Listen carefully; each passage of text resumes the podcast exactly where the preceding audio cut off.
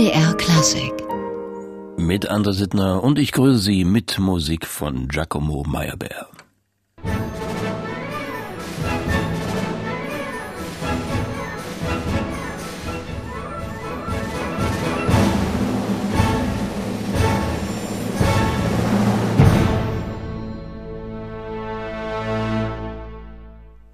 Die Danse Bohemienne aus den Hugenotten von Giacomo Meyerbeer in Dresden hat morgen an der Semperoper dieses besondere Werk Premiere.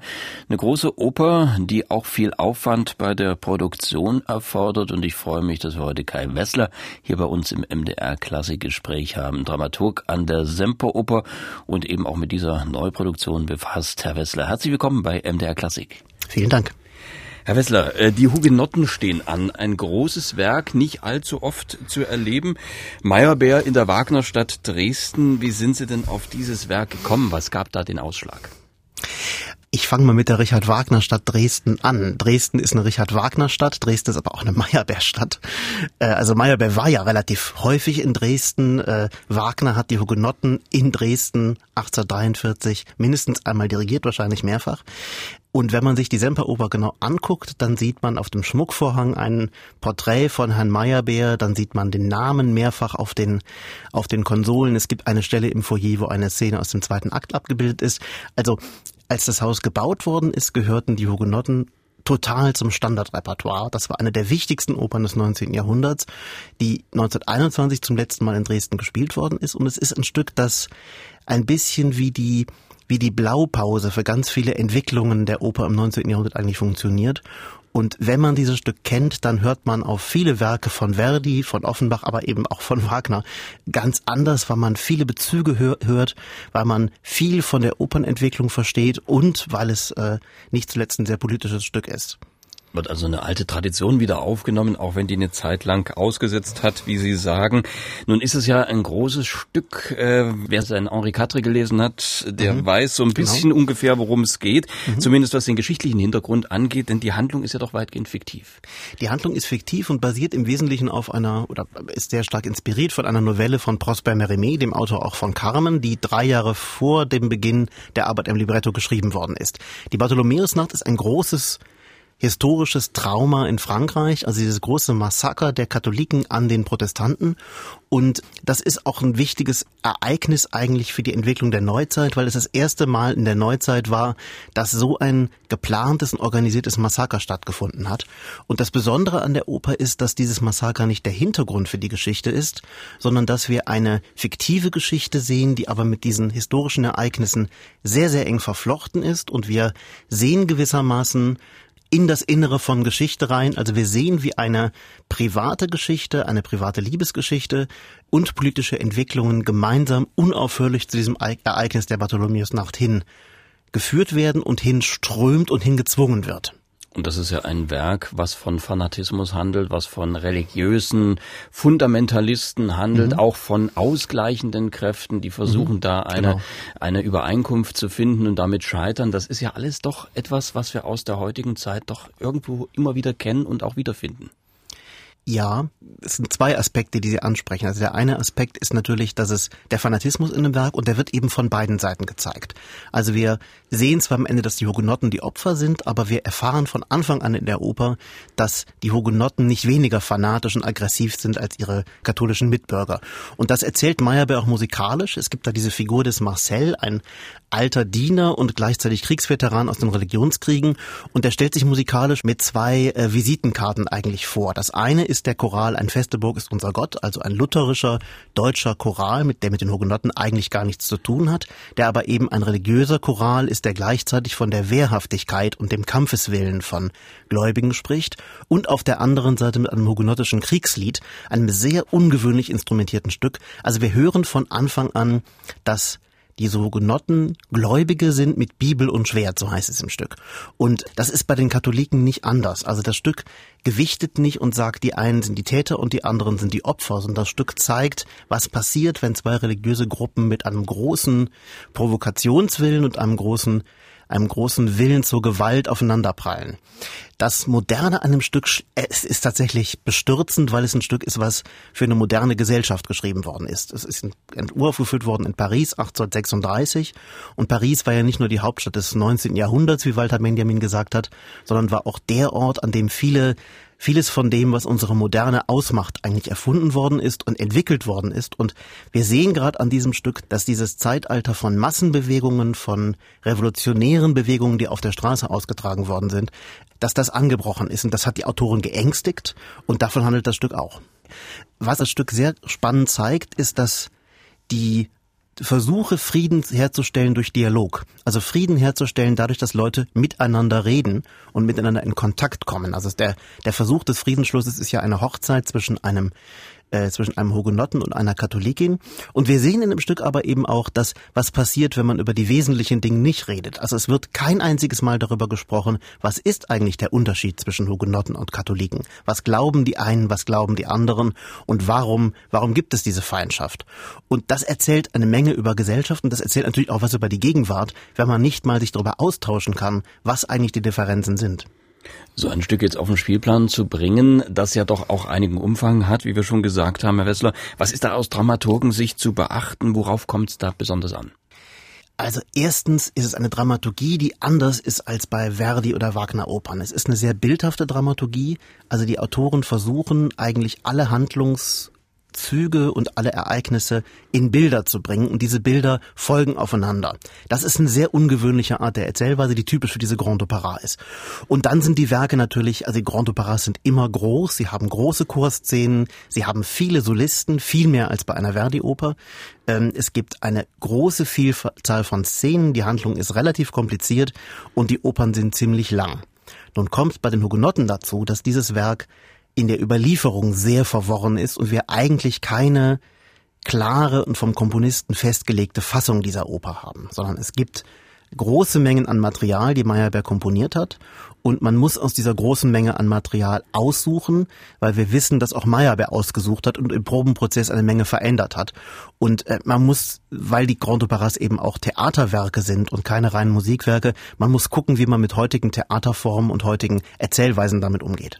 Und wir hören an dieser Stelle mal einen kleinen Ausschnitt aus den Hugenotten Marianne Crépessat als Page Urbain, der im ersten Akt einen Brief von Marguerite, der Schwester des französischen Königs, überbringt. In Dresden wird diese Rolle des Urbain übrigens Stepanka Puchalkova übernehmen.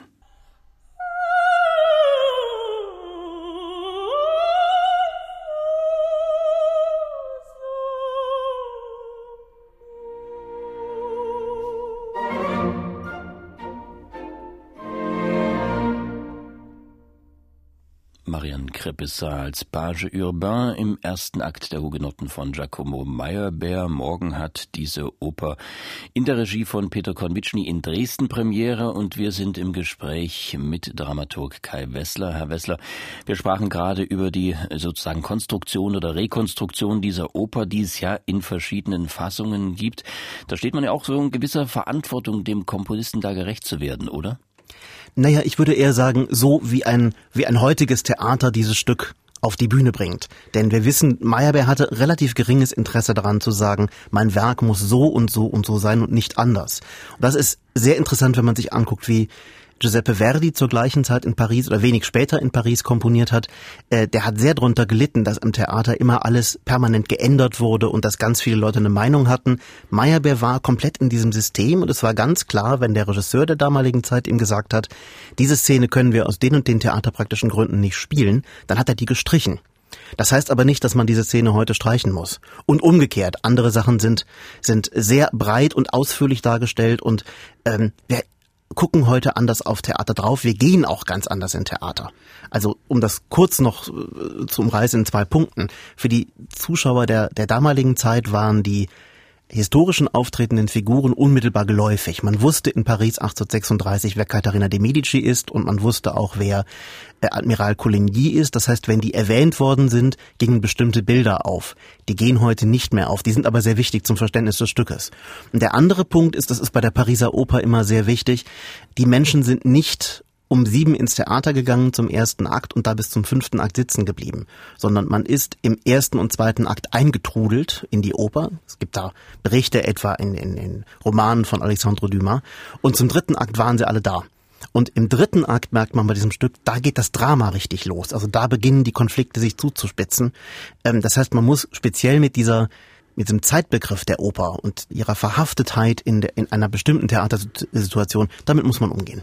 Und hat man da schon im Hintergrund, wenn man an so ein Werk dann herangeht, das ja auch auf, für das eigene Theater dann aufbereiten muss, äh, wie das Team dann aussehen könnte, also welche Besetzungen da in Frage kämen und so weiter? Also in dem Fall jetzt zunächst einmal das Inszenierungsteam, es ist ja eine Inszenierung von Peter Konvitschny, der da von Anfang an mit im Boot war, beziehungsweise diesen Prozess auch ganz, ganz klar gesteuert hat. Also das ist nicht die Hugenotten, die wir ausgegraben haben und Peter Konvitschny übergeben haben, sondern wir haben ihm das Stück übergeben und gesagt, wir wollen eine Produktion von Peter Konvitschny mit diesem Stück und eine Auseinandersetzung mit diesem Stück. Und ähm, insofern sind diese Fragen der Fassung überhaupt nicht zu trennen vom, vom Regisseur und dann auch vom Dirigenten. Die Besetzung kommt ein bisschen später, aber Sie sprechen einen ganz wichtigen Punkt an. Die Grand Operas sind auch deswegen lange nicht gespielt worden, weil sie sehr schwer zu besetzen sind, weil alle Rollen sehr anspruchsvoll sind. Der Komponist hat das, hat die Partitur drei Jahre zurückgehalten, weil er nicht die richtige Sopranistin dafür gefunden hatte. Also äh, das ist musikalisch anspruchsvoll. Das sind schwere Rollen, das sind schwer zu spielende Rollen, schwer zu singende Rollen. Und äh, gerade diese Balance zwischen sehr hoher gesanglicher Virtuosität und, und, und dramatischem Ausdruck, das ist auch was Besonderes bei diesen Stücken. Und der Dramaturg ist ja auch Mitglied sozusagen oder mit dabei beim Regie-Team. Wie sieht die Zusammenarbeit mit den Regisseuren, beziehungsweise in diesem Fall konkret mit Peter Konvitschny aus? Sie sind ja da auch quasi so eine Art kritischer Partner. Ja, in dem Fall sind wir das zu zweit. Also Bettina Barz, die mit Peter Konvitschny seit vielen, vielen Jahren zusammenarbeitet, hat äh, mit ihm einen Großteil der Vorbereitungsarbeit gemacht. Aber ich kenne es aus anderen Produktionen mit ihm. Man sitzt wirklich sehr lange und sehr weit im Voraus am Tisch und bespricht jedes Detail eines Stückes und versucht auf den Grund zu gehen, was steht da eigentlich? Was ist das Stück eigentlich? Was will ein Autor wirklich? Warum es geht bisschen dazu zu fragen, warum stehen da einzelne Noten? Warum bestehen bestimmte Töne so da, wie sie stehen? Warum werden bestimmte Instrumente eingesetzt? Was bedeuten bestimmte Harmonien? Also es ist ein sehr, sehr ja, Close Reading nennt man das im Englischen. Also man guckt sehr mit der Lupe in die Stücke, um sich dann wieder zu entfernen und Lösungen zu finden, die manchmal überraschend für den Zuschauer sind, die aber sehr oft aus tiefen Strukturen der Partitur abgeleitet sind. Kann man da schon ein bisschen reinschauen? Also Peter Konvitschny ja bekannt dafür, dass er auch immer ein bisschen gegen den Strich bürstet, dass er das äh, Ungewöhnliche, teilweise auch das Groteske findet in einem solchen Werk. Äh, kann man da schon in Dresden sagen, wohin das gehen wird? Bisschen schwierig. Weil auch, also mit dem gegen Strichbürsten ist ja bei dem Stück allein deswegen ein bisschen problematisch, weil man den Strich gar nicht kennt. Also wenn man ein Werk hundertmal gesehen hat, dann ist es leicht, das gegen den Strich zu bürsten oder Sehgewohnheiten zu brechen. Die Hugenotten sind ja gar nicht so bekannt, dass man sagen könnte, da gibt's die und die Seherwartung und gegen die muss man jetzt dagegen gehen. Also insofern sieht es hier ein bisschen anders aus. Es ist tatsächlich ein sehr klarer Versuch, die Geschichte verständlich zu machen und zu erklären auch sinnlich erfahrbar zu machen. Also ich habe vorhin ja erwähnt, es gibt äh, eine Szene, die hat Meyerbeer äh, in, im Probenprozess gestrichen, wahrscheinlich weil der Regisseur gesagt hat, diesen Bühnenbildwechsel können wir nicht machen. Mit der Bühne von Johannes Leierker kann man den machen. Das heißt, wir haben diese Szene in der Aufführung drin. Die ist auch, glaube ich, seit 1974 nicht mehr gespielt worden. Aber die ist ganz wichtig, um nicht weniger als die weibliche Hauptfigur im ersten Teil vor der ersten Pause wirklich zu etablieren. Also äh, da sieht man, wie, wie er auch in Stücke eingreift, um, um letztlich um Verständlichkeit zu ringen. Und Johannes Leierker hatten Sie gerade erwähnt. Auch das ist ja ein wichtiger Punkt, das Bühnenbild. Auch das muss man ja, glaube ich, als Dramaturg im Vorfeld, wenn man äh, so den Spielplan baut, immer mit im Hinterkopf haben, was ist eigentlich leistbar an einem Theater, an der Bühne und äh, bei so einem großen Werk mit vielen Umbauten, wie jetzt bei den Hugenotten, das hat man schon im Hinterkopf, ne? Mm, das sind zwei, es sind zwei Prozesse eigentlich. Und äh, man muss auch ein bisschen gucken, dass man sich frei macht. Also ich kann ja gar nicht, ich kann ja als Dramaturg gar nicht beurteilen, was kann, was kann die Bühnentechnik leisten. Das kann ich technisch nicht. Und es hängt ja auch immer sehr stark davon ab, was wird drumherum gespielt. Sind die Seitenbühnen frei? Diese ganzen Fragen, das sind Fragen nach der technischen Abgabe. Der künstlerische Entstehungsprozess ist zunächst mal, was will man mit dem Stück? Und oft hat man ja ein Gefühl dafür, was braucht ein bestimmtes Stück? Braucht man eine Drehbühne, weil man viele Umbauten hat? Äh, braucht man eine große große Bühne, weil man viel Chor hat. Sowas spielt natürlich eine Rolle. Aber für den Dramaturgen doch erstmal in der Zusammenarbeit mit dem Regisseur und dem Bühnenbildner die Frage, was will man erzählen und was für eine, ähm, was für eine künstlerische Intention hat man mit so einem Stück. Kai Wessler heute bei uns im MDR Klassikgespräch, Dramaturg an der Semperoper in Dresden. Wir sprechen gleich weiter. Hier ist aber erstmal noch ein kleiner Ausschnitt aus den Hugenotten, die morgen in Dresden an der Semperoper Premiere haben. Diesmal das Vorspiel zum fünften, zum letzten Akt, der ja mit einem königlichen Ball beginnt, der dann je von den Ereignissen des Pogroms draußen unterbrochen wird.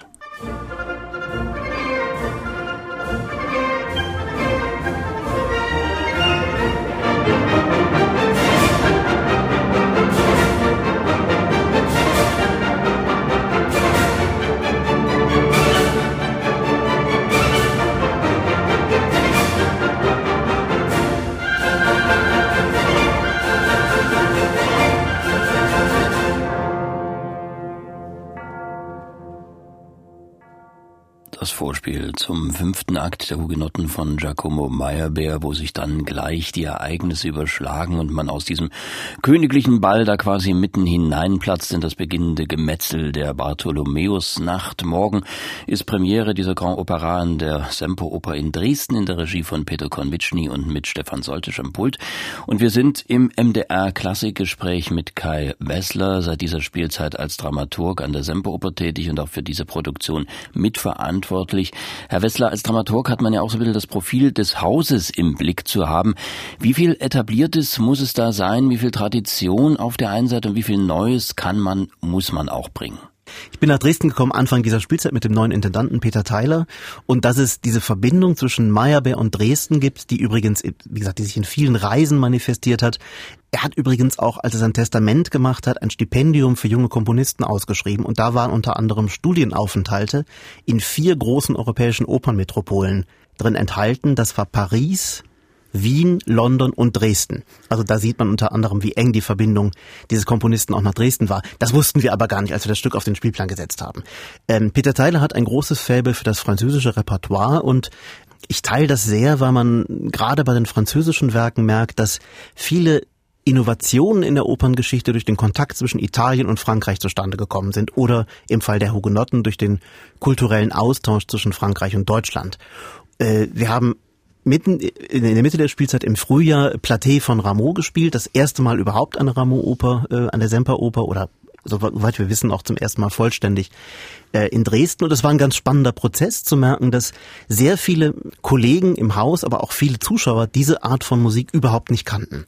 Und mit den Hugenotten ist es ein bisschen ähnlich. Also es äh, wird ein spannender Prozess jetzt auch in den, in, den, in den Vorstellungen sein, zu merken, wie ein Publikum reagiert auf diese Musik, die einen erinnert an viele andere Musiken, die man kennt, aber die gleichzeitig sehr überraschend ist.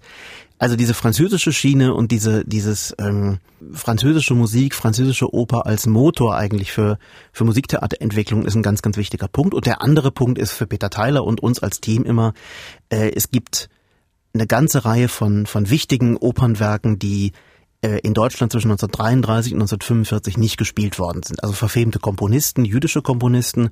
Ähm, das sind in vielen Fällen natürlich Komponisten der Zwischenkriegszeit, also Korngold und Schreker und diese Leute, aber äh, Giacomo Meyerbeer gehört da als jüdischer Komponist aus Berlin auch dazu und ähm, es, er ist natürlich wirklich auch ein europäischer Komponist und und äh, auch das ist eine ist etwas, was uns immer interessiert. Wie ähm, verlaufen Verbindungen zwischen sogenannten Nationalstilen und wo sind eben die Verbindungspunkte zwischen zwischen einem Wagner und einem Verdi, natürlich Säulen des Repertoires sind und das auch bleiben müssen. Und haben Sie gesagt, Sie sind seit Beginn der Spielzeit in Dresden zusammen mit Peter Theiler.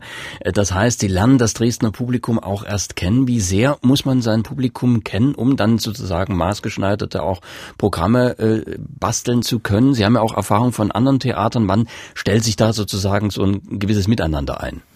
Hm, ich würde gar nicht sagen, dass man Programme maßgeschneidert bastelt, sondern dass man in vielen Fällen, also jetzt gerade wir als Dramaturgen Vermittler natürlich sind und einen Ton finden müssen und ein äh, Möglichkeiten finden müssen, dem Publikum zu erklären, warum machen wir das und warum ist das toll und warum ist das spannend, was wir gerade machen. Ähm, da ist das Dresdner Publikum nochmal anders als das von Theatern, an denen ich vorher beschäftigt war, was einfach daran liegt, dass es einen sehr großen Anteil von Menschen gibt, von Zuschauern gibt, die aus anderen Teilen Deutschlands kommen, zum Teil auch aus anderen Ländern Europas, und die natürlich sehr unterschiedliche Erwartungen an, ein, an eine Opernaufführung mitbringen. Was sehr, sehr spannend war jetzt zum Beispiel Anfang der Spielzeit bei Moses und Aaron, war zu merken, dass ähm, das Dresdner Publikum oder viele Zuschauer in Dresden die Aufführung 1974 in der Inszenierung von Harry Kupfer gesehen haben und sich auch noch daran erinnert haben. Das heißt, für die war Moses und Aaron überhaupt kein modernes Stück, sondern quasi ein bekanntes Stück. Ein bisschen so ist es jetzt auch mit Peter Konvitschny. Das ist ein Regisseur, der quasi wiederkommt und der für viele Dresdner Zuschauer ja eine, es ist, es ist eine Rückkehr von einem Regisseur, der für das Haus sehr wichtig gewesen ist. Nun haben Sie schon gesagt, diese Entdeckerqualitäten, die äh, die Spielzeit hat ja, das französische Programm, was vielleicht in Dresden jetzt ein bisschen mehr im Fokus steht und was viele ja Entdeckungen auch bietet. Auf der anderen Seite ist es natürlich auch so, dass man die Standards äh, immer drin hat im Programm. Wie ist da die richtige Balance? Wie findet man da das Miteinander? Wir haben natürlich in Dresden ein sehr, sehr großes Repertoire. Äh, es sind 30 Stücke im Repertoire und es ist völlig klar, dass ungewöhnliche Werke des Repertoires, also dass eine Platee oder dass das Hugenotten nicht zum Repertoire Dauerbrenner werden wie eine La Bohème. Das ergibt sich eigentlich relativ klar aus Theater, Beschränkungen beziehungsweise aus, aus Betriebsabläufen. Also ein Stück wie die Hugenotten mit diesen riesigen Chören und den vielen, vielen Solisten, das können wir gar nicht ins Repertoire nehmen. Eine Oper wie Rigoletto kann man hervorragend ins Repertoire nehmen und hat man auch im Repertoire oder Nabucco, was wir gerade auch herausgebracht haben. Also die Premieren sind natürlich eine Mischung aus spannenden Stücken, ein bisschen abseits der großen Pfade, was glaube ich für das Dresdner Publikum ganz, ganz wichtig ist. Es ist ein sehr neugieriges Publikum. Es ist ein Publikum, was dem Haus, glaube ich, sehr, sehr treu ist. So habe ich das bisher hier erlebt. Und die auch, also das ist jedenfalls meine Erfahrung jetzt nach einer Spielzeit, die auch mit einer großen Freude solche Werke, die, die viele von Ihnen auch zum ersten Mal sehen, äh, ausprobieren und auch sehr gutieren. Um nochmal auf den Meyerbeer zurückzukommen, Herr Wessler, Sie hatten gesagt, diese Form der Oper ist was eigenes, ein eigener Stil. Was macht die Musik Meyerbeers aus? Wo liegt da die besondere Qualität? Also wenn man wenn man diese Musik von Meyerbeer hört, dann denkt man an vielen Stellen, das habe ich doch schon mal irgendwo gehört, aber ich habe es ganz anders gehört. Und das hängt damit zusammen, dass Meyerbeer erstens sehr viele Strömungen seiner Zeit aufgegriffen hat. Das hängt aber auch damit zusammen, dass er für viele Komponisten wichtige Impulse gegeben hat. Und es gibt eine Szene, die das oder ein, einen Akt eigentlich aus dem Werk, der das sehr auf den Punkt bringt. Das ist der vierte Akt, in dessen erster Teil wir in Mordkomplott hineinschauen. Also wir sehen den den katholischen Adligen dabei zu, wie sie einen Massenmord planen und kriegen sehr genau mit, wie das funktioniert. Und äh, es gibt dann die berühmte Schwertweiß-Szene, das ist so eine klassische äh, typische Szene einer Grande Opera. Die Mörder lassen ihre Waffen segnen von den Geistlichen. Und äh, das ist eine riesengroße bombastische Szene. Also es wird immer lauter und es wird immer größer. Und das bringt es eigentlich das Prinzip dieser Opern sehr auf den Punkt. Also wir sehen einen symbolischen Vorgang, der für diesen ganzen Mord steht und der natürlich in der Verbindung von religiöser Weihe, also es werden Weihrauchkännchen geschwenkt, also man sieht wirklich Priesterschaft auf der Bühne, die aus einem Mord einen religiösen Akt machen. Und das bringt sehr viel von Fanatismus auf den Punkt. Das ist von 1836, also es ist bestürzend modern. Und wir hören mal rein in diese Szene.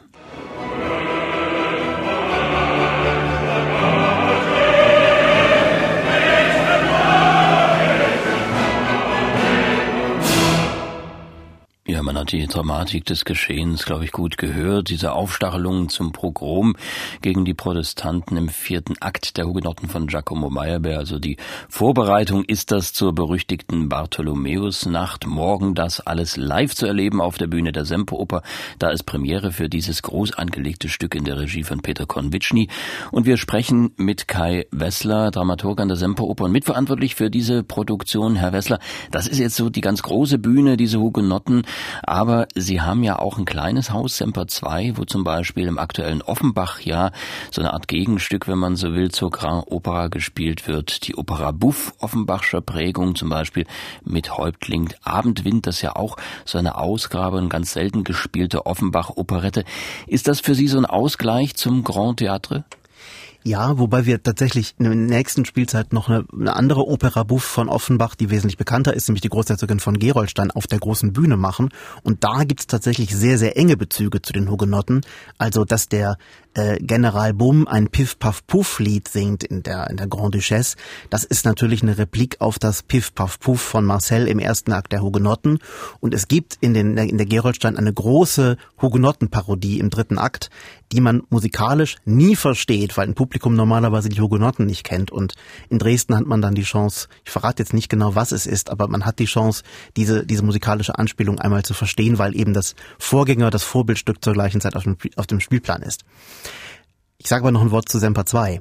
Das ist toll, dass es das gibt, dass es eben äh, in Semper 2 einen kleineren Raum gibt, den man auch variabel bespielen kann und wo dann natürlich auch Arten von Oper möglich sind oder von Musiktheater möglich sind, die die es auf der großen Bühne schwer haben oder die auf der großen Bühne vielleicht auch nicht so ein Publikum finden würde. Ähm, den Offenbach haben Sie schon genannt. Äh, mit Satirikon haben wir da angefangen und Psychose von Philip Venables war nun wirklich ein Stück, was ja für diesen, für diesen Raum perfekt ist, für, durch einen besonderen Einsatz von Medien, durch einen sehr spannenden und, und, und vielfältigen Einsatz von Musik und natürlich auch durch die Nähe, die man hat. Und das finde ich fast das Wichtigste bei solchen kleinen Spielstätten. Also nicht nur, dass man ein anderes Programm machen kann, sondern auch, dass ein Zuschauer eine Nähe zu Sängern hat oder auch zu Instrumentalisten, die er sonst nicht hat. Wir leben ja in einer Zeit, in der viele Menschen Musik überhaupt nur noch über elektronische Medien hören, wahrnehmen, konsumieren. Also bei Jugendlichen ist man ja oft, nimmt man ja manchmal wahr, die sind ganz überrascht, wenn sie in einem Opernhaus sitzen und Musik laut hören und feststellen, da gibt's überhaupt keine Mikrofone.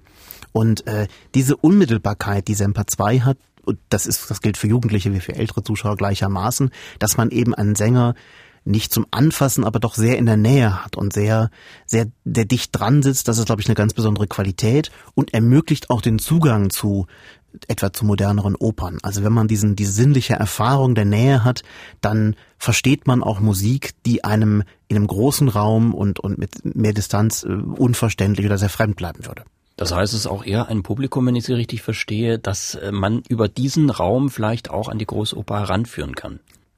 Ach, ich weiß gar nicht, ob Heranführen immer so immer so wichtig ist. Das ist ja, also Zuschauer sind ja mündige Bürger, die sich selber entscheiden, was sie wo sie reingehen, was sie mitnehmen und ähm, es ist ja eine, ich glaube, viele von den großen Opern brauchen gar nicht das Heranführen. Das ist, ist gar nicht so sehr das Ziel heranzuführen, sondern es ist eher das Ziel zu zeigen, dass es noch andere Formen von Musiktheater gibt, dass es anderen Umgang von Musik gibt, dass es äh, sehr vielfältige Formen auch von Oper gibt. Wir machen ja auch Nebenprogramm auf, auf Semper 2, also theaterpädagogische Projekte. Es gibt äh, Semper-Bars, wo man äh, Mitglieder des Ensembles einmal völlig anders erleben kann.